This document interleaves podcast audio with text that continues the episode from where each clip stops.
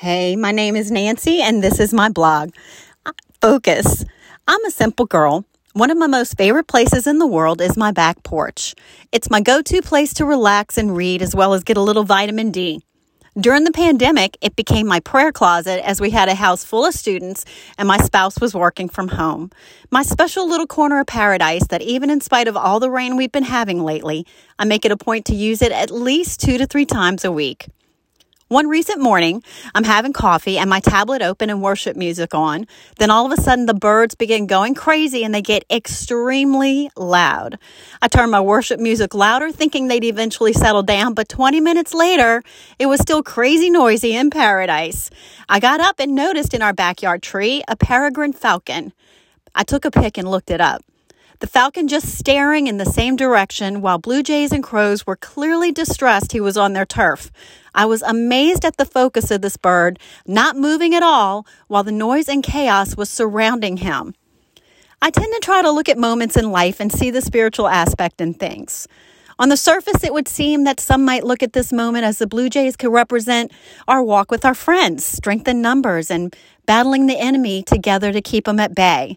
Another perspective would be what I received that day being focused in spite of the noise and chaos going on around you, keeping your eye on the prize in spite of distractions.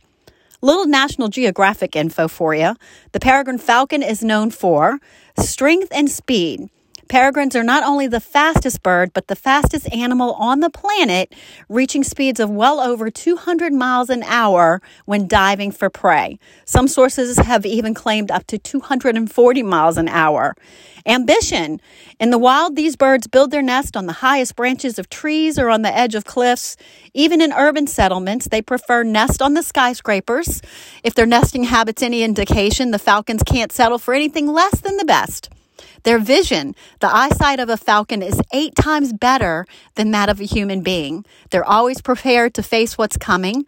You can never take them by surprise. And then freedom. With all that strength and speed, falcons are undoubtedly free creatures. I really appreciated my lesson from the falcon that day. I pray that I can be free in Christ and focus better.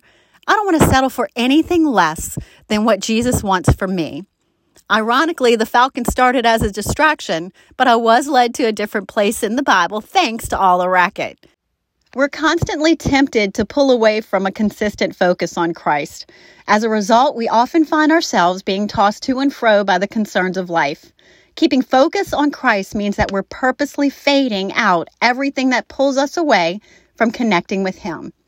It is when we discipline our mind to focus on Jesus and what he's done in order that we may have eternal life, we're changed.